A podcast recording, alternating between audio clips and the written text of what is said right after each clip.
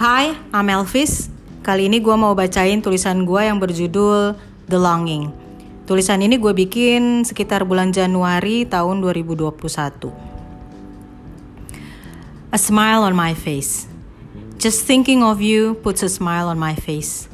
A blush on my cheeks.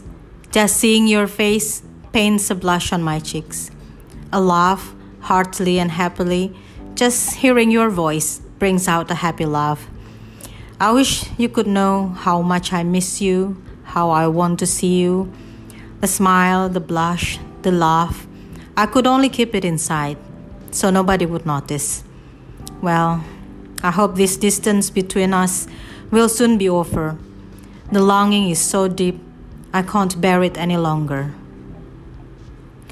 In my bedroom while watching the Ruth Randall mystery series. Thank you.